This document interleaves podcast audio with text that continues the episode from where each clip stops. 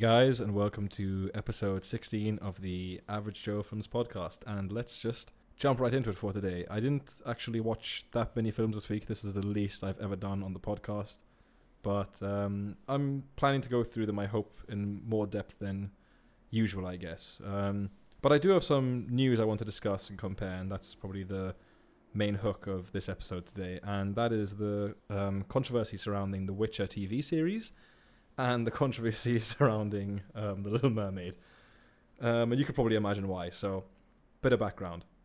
The Witcher is um, it's a book first and foremost by um, Andrzej Sapkowski, which is a who is rather um, a Polish author, um, and it's based quite heavily on Polish folklore. Um, it eventually became a very much beloved game series, a game series which I hold very dearly beloved. I'm currently playing The Witcher 3 again now for like the fifth time.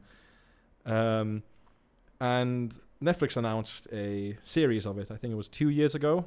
Um, um, fans were campaigning quite heavily for Mads Mikkelsen to take the role of Geralt. I would have been all for that. And the first controversy started when Henry Cavill was given the role of Geralt, and people weren't very happy. Um, people were less happy when they also revealed Henry Cavill in costume for the first time because his white wig looked ridiculous. Um, and it even got so bad in terms of casting decisions that the showrunner had to boycott Twitter and most of social media, I think, back in September because of the backlash he was receiving over the casting for the um, Netflix TV series. Because apparently they were looking for someone of African descent to play Ciri, and fans weren't happy about this. And here's my standpoint on it I'm all for inclusion and ethnic diversity in casting and all of that jazz because it's 2019 and it's about time. Um, but I do prefer it when it makes more sense. In the case of The Witcher, I'm probably more on the side of we should be sticking to the descriptions of characters in the book rather than changing things up and bring them into the modern age, especially because of how well the games have displayed this wonderful and brutal world to us. Um, it's not so so much with characters like Ciri or Yennefer or Triss. To those that don't know, look them up. um, but for me, it's more with certain characters who are involved in the aristocracy of this world. Because in the world of The Witcher, especially there's this um, race of people called the Nilfgaardians, who are typically very high class, very aristocratic, very white, very racist in every kind of way, and very classist. And for me, in a medieval world with obviously the fantasy elements of monsters in there, it just makes sense for those people to be white people because let's face it, if there's been anyone throughout history who's been tyrannical and, aristocratic, white people usually fit the bill. I mean, I'm white too. I have no problem saying that, I guess. but yeah, and then if you're getting people who are ethnically diverse and actually not from the same background to play multiple of these characters involved in these ranks, it takes away from it for me because it just doesn't make sense. You know, like fair enough if you want to um, have like the ragtag of people that Geralt runs around with in the show, and you want to make them ethnically inclusive, go ahead because he meets a lot of ragtag people throughout this wonderful world. And why shouldn't there be people of African descent or of Asian descent? Because this is a giant fantasy world. It's just when it like it goes against the actual characters, I have a problem with it you know? and now I'm going to compare this to The Little Mermaid right here because the controversy around this is Halle Bailey has officially been cast as Ariel in the live action remake from Disney. And a lot of people are very upset about this because Halle Bailey is African American. Um, now, this might sound hypocritical of me to say because of what I just said about The Witcher, but I don't care about this because you know what? Mermaids are mythological creatures, and if they want to have them African American, go ahead. You know, because they're mythical, they don't exist. And there is nothing really that ever states that Ariel had to be white. You know, she was just displayed that way in the cartoon. I think it was from the 1980s. Um, I know people are going to say it's based on a Danish story, and Denmark is predominantly a white place. Um, but I think there's a lot more freedom in this one to play around with the casting because like to take it back to my comparison with The Witcher, I had problems with Nilfgaardians and people in the classist aristocratic side being cast in as like with ethnic minorities because that just doesn't make sense because if we were going to live in a fantasy world like that they'd probably be white anyway and it just makes them i guess this is i hope this isn't racist it makes them more evil if they're white i guess. God. Um, but yeah in the case of little mermaid it doesn't bother me as long as they make it make sense you know? And to lead back onto this in one of the little mermaid cartoons there was an African American mermaid. You know? so I don't see why people are getting so annoyed about this and they're saying they're going to boycott the film. Um, it's probably getting a lot of attention just because it's Disney, and Disney tend to be somewhat on the nose about their inclusion when they cast someone. But you know, I mean, I just think people, it's mainly the incels that are being like up in arms about all of this. Who cares? It's a mermaid. Cast whoever you want, um, just as long as it makes sense just please make it make sense. That's all I ask. Um, my last bit of news I do want to talk about, again involving Disney, is yesterday the trailer for the live action Mulan dropped. And I was dreading this, but I have to say, after the trailer, not bad, Disney. You've almost won me over. Specifically, because this looks like a Zhang Yimou film. It looks like a classic Chinese epic, and that's what I want a live action Mulan to be. My only complaint, and my friend pointed out yesterday because I didn't even realize, no Mushu. Where is he? Don't make him stupid. Please, Disney. This could actually be a good, different, like relevant to exist live action film that you're actually doing. So please make it happen. And with that, I do want to end up by saying, please don't think I'm racist in any way. I am trying to take a really neutral standpoint of things and just give my clear opinion. Um, again, all for inclusion, just hopefully it makes sense. You know, I'm not. I don't care about inclusion for inclusion's sake. I want it to actually make sense and actually add to the story and add to the ethnic minorities that play certain characters. You know, films for everyone. Films should always be for everyone, and that's how I want it to be. Moving on to the films I saw this week, there are only three of them, and the first one is Good Night Mummy from 2014, directed by Veronika Franz and Severin Fiala. Now, this has been one on my list for a little while. I'd heard it's very dark and I thought to myself last Monday, hey, you know what? I feel like being sad. Let's watch something really dark. And anyway, the plot goes as follows. Twin boys who do everything together, from collecting beetles to feeding stray cats, welcome their mother home after her reconstructive surgery. But with her face wrapped in bandages and her demeanor distant, they grow suspicious of her identity. So, we have this nice little setup. It's quite a simple set up in its scope and its setting because the main focus here is on the two twin brothers. And the film is mainly set in and around this secluded really beautiful house that they live in. Like whatever this mother's job was before she got the reconstructive surgery wow this place is gorgeous. Like um and anyway despite the simple setup there is some really really good technical prowess on show. Like it's really a nice little exercise on less is more because they don't have these big extravagant like set pieces and stuff and like it's just it mainly all takes place in the house.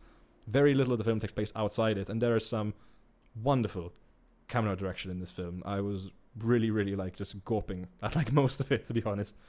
Um, but definitely the best thing about the film is the way the events of the film unfold. It's only about an hour and a half long it's not too long. Um, but it starts with this pretty slow very deliberate pace, but it keeps building and it builds. And I mean, to me, to a truly satisfying and very like surprising end. Honestly, I really didn't expect it to go the way that it did, and it certainly goes places. Um, speak about the two young boys; they are great in this, and they carry the majority of the film on their shoulders. The mother doesn't have too too much to do until probably about the last third, but I mean, these boys are great and they do a lot more than just like talking. Their interactions are so real. Obviously, they are actually brothers, and that obviously helps with their chemistry, of course. Um, but yeah, it's dark. It really goes places, and it's definitely not for the squeamish. But it turned out to be exactly what I wanted last Monday, and I really, really enjoyed it in the end. I was really surprised, and it was just. I don't want to say good fun because that's the wrong word to use here. But I mean, it was really satisfying, just a good old house horror, you know? Anyway, moving on to the second film. Um, this is one I had watched, Christ, about 10 years ago, I think. But yeah, this is Chopper from the year 2000, directed by Andrew Dominik. And this is the intense story of Mark Chopper Read, a legendary criminal who wrote his autobiography while serving a jail sentence. And this is starring Eric Bana in definitely his best role ever. I mean, it's so, so good. And to speak about how I watched this, I was invited by a friend to another friend to this big property he has out in the fields in Malta. And he set up this huge projector screen. And it was outdoors, it was a beautiful location, beautiful property. And it was a very unique viewing experience that I really, really, really want to do again. and it was a really good place to watch this film. And to get to the film, it is one. Obviously, it's a biopic. It is accused of being quite unfaithful to actual events, but I think Andrew Dominik's duty in this, or not really his duty, his goal, was to make this a testament to the absolute character that Mark Chopper Read was. And in that respect, I think it's fucking perfect, to be honest. Um, to say a bit about Chopper, he was definitely an evil man, definitely very twisted. But I honestly can't deny his charisma. Like, I've gone and watched old interviews with him, and he's just someone he demands the camera to be on him. He demands its attention, and it seems like that's what he really wanted. Like he kind of wanted to build his own celebrity, and he was known for being a bullshit artist, and that kind of plays into the film. The film like outlines this because Chopper repeats his own words of "Don't let the truth get in the way of a good story," and like that's a really cool thing that I think Andrew Dominik has decided to do because he does not let the truth get in the way of the good story. And the name of the game here with the film is entertainment value and style, and it just has it in spades. I mean, it's perfectly paced. It's a, there's a really cool scene involving cocaine, a really, really cool scene involving cocaine. Like, if you guys thought The Wolf of Wall Street was cool the way it handled cocaine, this is something else.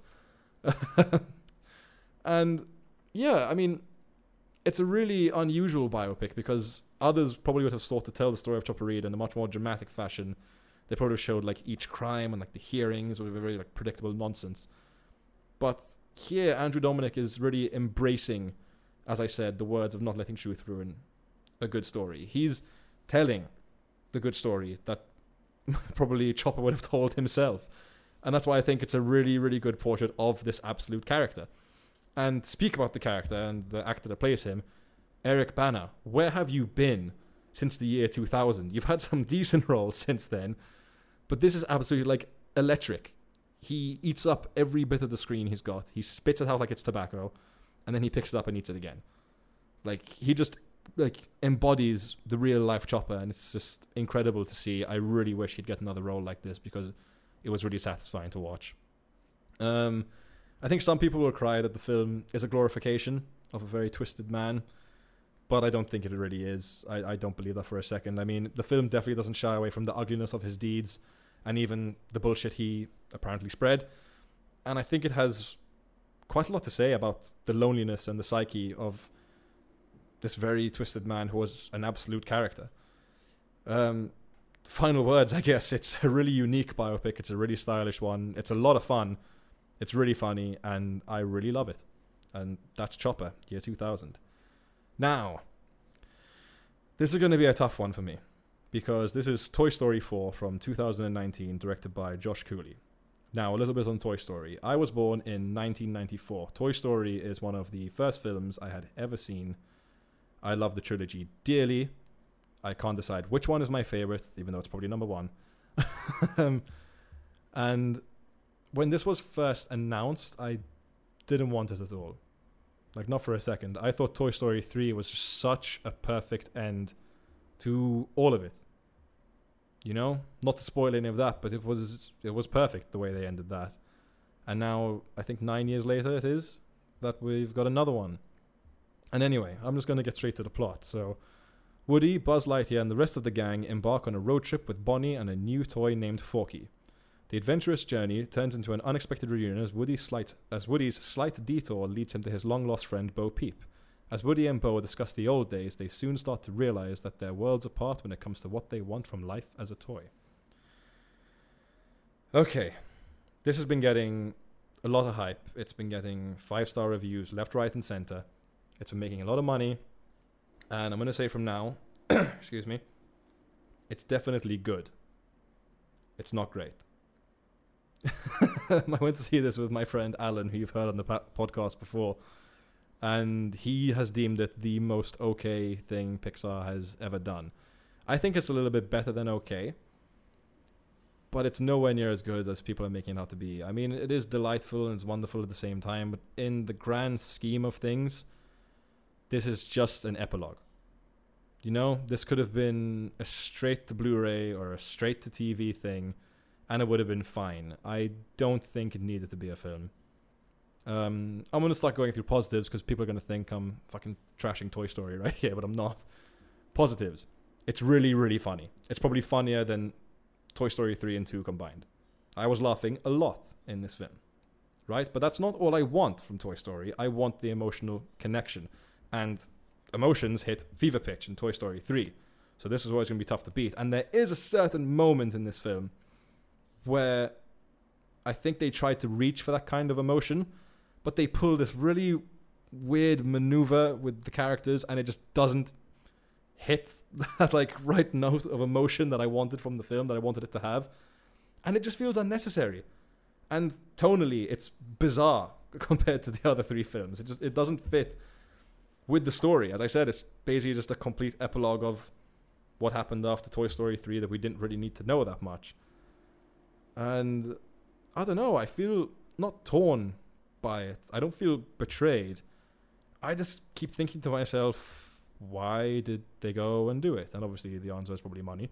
Um, but yeah, it's a really tough one for me. As I said, it's definitely good, and you could definitely go and you could watch it and you could enjoy it. A lot of people are going to think this is a really, really, really, really, really good film, but I don't think it is. It just didn't hit the right notes for me overall. Toy Story 4 is good, it's not great. And with that, we come to the end of the podcast. Um, I am definitely going to watch more films this week. You can expect at least four films from me over the, on the next episode. Um, I'm possibly doing another guest feature on a film I will not reveal yet, but hopefully a special episode coming soon in case you guys are looking forward to more of those. But I mean, until those things come around, I've been your average Joe. See you soon.